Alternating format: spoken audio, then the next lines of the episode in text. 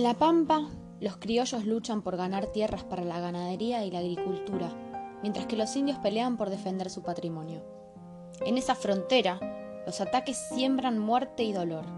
Allí, una joven cautiva blanca intentará recuperar su libertad y salvar a su familia. La cautiva, Esteban Echeverría. La revolución cultural del romanticismo que vivió Europa en las primeras décadas del siglo XIX llegó rápidamente a las orillas del Río de la Plata. Nuestra región, liberada del poder monárquico español en mayo de 1810, había asumido seis años después, en Tucumán, una nueva identidad bajo el nombre de Provincias Unidas del Río de la Plata. Una joven nación independiente en busca de una organización democrática en un territorio privilegiado para pensar, debatir y poner en práctica los postulados románticos europeos. Entonces los libros que difundían los nuevos ideales del liberalismo económico, nacionalismo democrático y libertad estética llegaron al pueblo de Buenos Aires de la mano de los universitarios criollos, quienes habían pasado algunos años completando su formación en Europa. Para ellos, el ideario romántico debía concretarse políticamente en nuestras tierras, en un país republicano y en un Estado nacional liberal y progresista. Esta visión los acercó al partido político unitario, que proponía un modelo de poder centralizado cuya cabeza debía ser la ciudad de Buenos Aires. A este modelo de organización nacional, basado en el centralismo porteño, se oponían otras fuerzas políticas, llamadas los federales, que reivindicaban el derecho de las provincias a autogobernarse. Y entonces, hacia 1837, en la ciudad de Buenos Aires, algunos de estos jóvenes intelectuales se reunieron para compartir lecturas y debatir las ideas políticas y filosóficas del romanticismo europeo en la trastienda de la librería argentina que era propiedad de Marco Sastre, intelectual nacido en el año 1808 y fallecido en el año 1887. Era estudiante de Derecho y de Pintura. En ese lugar, conocido como Salón Literario, se daban cita, por ejemplo, Miguel Cané, padre del autor de Juvenilia, Juan Bautista Alberdi, Juan María Gutiérrez, Vicente Fidel López y Esteban Echeverría, entre muchos otros. Se denominó entonces Generación del 37, porque compartían ciertos rasgos identitarios, como por ejemplo que habían crecido en las décadas posteriores a la Revolución de Mayo, pertenecían a familias criollas prósperas y habían iniciado sus estudios en la Universidad de Buenos Aires, con la posibilidad de completar su educación en Europa.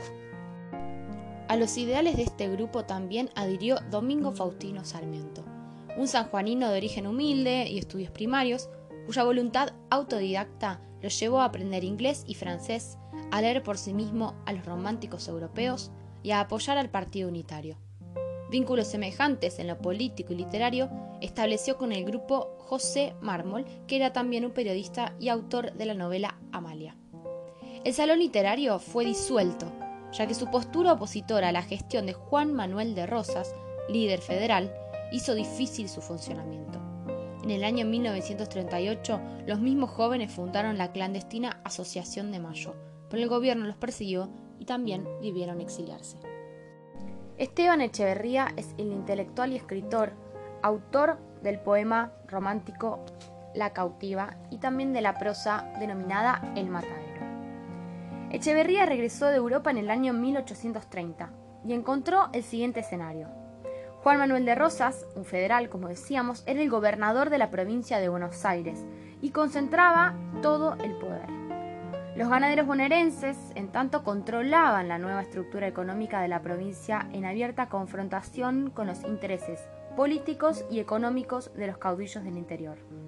La intensa puja entre la ciudad-puerto y las provincias se potenciaba y con ella la oposición entre unitarios y federales.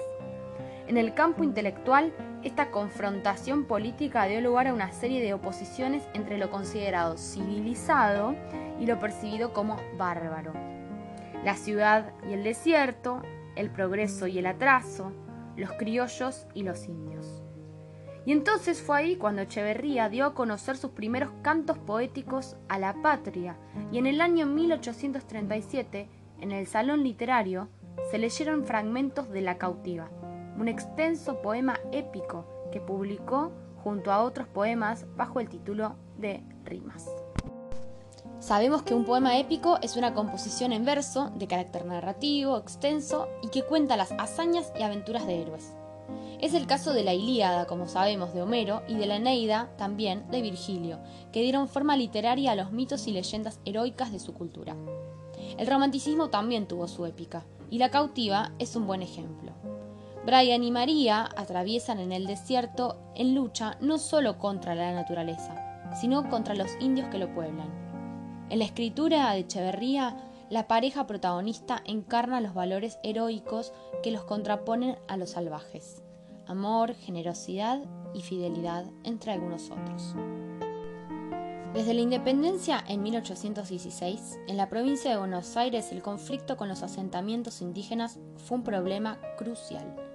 La cautiva se publicó en el año 1836, tres años después de la expedición al desierto de Rosas, quien había salido fortalecido por haber logrado extender la línea de fortines para proteger a los colonos de los continuos malones y ampliar el territorio para la cría y explotación del ganado. Por eso, algunos críticos consideran que Echeverría intentó con su obra cuestionar la efectividad de la campaña militar del líder federal. Ahora bien, entre lo rural, cercano y familiar, y los lejanos parajes exóticos descubiertos en las obras de los románticos europeos, Echeverría realizó una fusión e inventó un nuevo territorio literario, el desierto. En consecuencia, La cautiva resulta un texto fundacional de nuestra literatura porque fue el primero en incorporar al paisaje pampeano y a sus habitantes originarios. Y así la inmensa llanura, la luz de los atardeceres, el viento pampero, la sombra de los ombúes, los pajonales, las quemazones en tiempos de sequía, los arroyos, el canto de los teros y de los chajás, todos elementos conocidos para sus lectores, cobraron por vez primera una dimensión poética y simbólica únicas. El poema narrativo de la cautiva consta de nueve cantos y un epílogo que relatan la historia trágica de María y Brian. La narración transcurre en una época indefinida posterior a la independencia argentina y está ambientada en la frontera entre la avanzada de las poblaciones rurales criollas y el campo en mano de los indios. Los personajes están imaginados desde la pasión romántica por el exceso y oscilan entre la demonización de lo bárbaro y la exaltación de lo civilizado. En los protagonistas se reconocen rasgos heroicos propios del poema épico.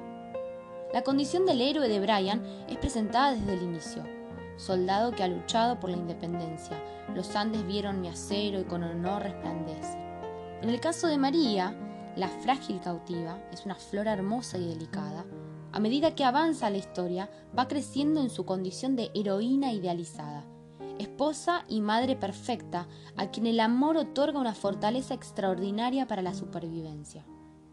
Pero el rasgo de mayor resistencia a la barbarie del personaje femenino civilizado aparece en el apartado, o mejor dicho, la parte que se llama el puñal. Allí demuestra que es capaz de matar o morir antes que ser violada. En la ficción echeverriana, el cuerpo de María, no poseído por el indio, es un símbolo absoluto de la resistencia. La crítica venezolana Susana Rotker, en su estudio Cautivas, Olvidos y Memoria en la Argentina, señala que el destino más habitual de las cautivas históricas era muy diferente al trazado por Echeverría en su obra. Al ser violadas y dar a luz a indios de piel blanca no eran reclamadas por sus familiares, quienes veían en ellas y sus hijos mestizos la marca humillante de la barbarie. En fuerte oposición a la noble condición civilizada de los protagonistas está la imagen de los indios descritos en El Festín, como un conjunto de seres primitivos, crueles e impiadosos, a quienes solo se les puede reconocer un único rasgo positivo, el coraje en la lucha contra el hombre blanco. Pero la impronta romántica de Esteban Echeverría también se manifiesta como ejercicio de la libertad en la escritura, que se traduce en la alternancia de estilos y métricas presente en el texto. En los 2142 versos que componen el poema, el autor rompe la normativa clásica respecto de la métrica épica al incorporar formas populares como la décima, de estrofas de 10 versos, y el romance, de una estrofa de versos octosílabos, es decir, de ocho versos. Además, Echeverría es precursor en otros aspectos tanto lingüísticos como temáticos. Por una parte, hay innovaciones lingüísticas. Se destaca la incorporación de palabras propias del ámbito rural, como por ejemplo chajá, rancho, asado, berberaje, pajonal, quemazón, toldería, entre algunas otras. Y para sus antecesores, estos términos habrían resultado inadmisibles en un texto literario. Y por otra parte, no solo hay innovaciones lingüísticas, sino también innovaciones temáticas. Y en este aspecto sobresale la fusión entre las creencias populares acerca de los fantasmas y la existencia de la luz mala y el motivo clásico del amor más allá de la muerte, encarnado en los personajes de Brian y María, tal como se puede observar en los versos del poema. Entonces la pervivencia del amor a pesar de la muerte física y la presencia de la cruz en el desierto, son el símbolo de la civilización que comienza a invadir el territorio del bárbaro. Así, la presencia de Brian y de María marca un límite al avance del indio, impelido a retroceder por temor al carácter fantasmal de los dos personajes. Espero que haya quedado más o menos claro eh, este pequeño podcast introductorio a la cautiva. Les dejaré las páginas que deberán leer para esta semana y algunas actividades en relación al poema de Esteban Echeverría. Un saludo y que tengan muy buen día.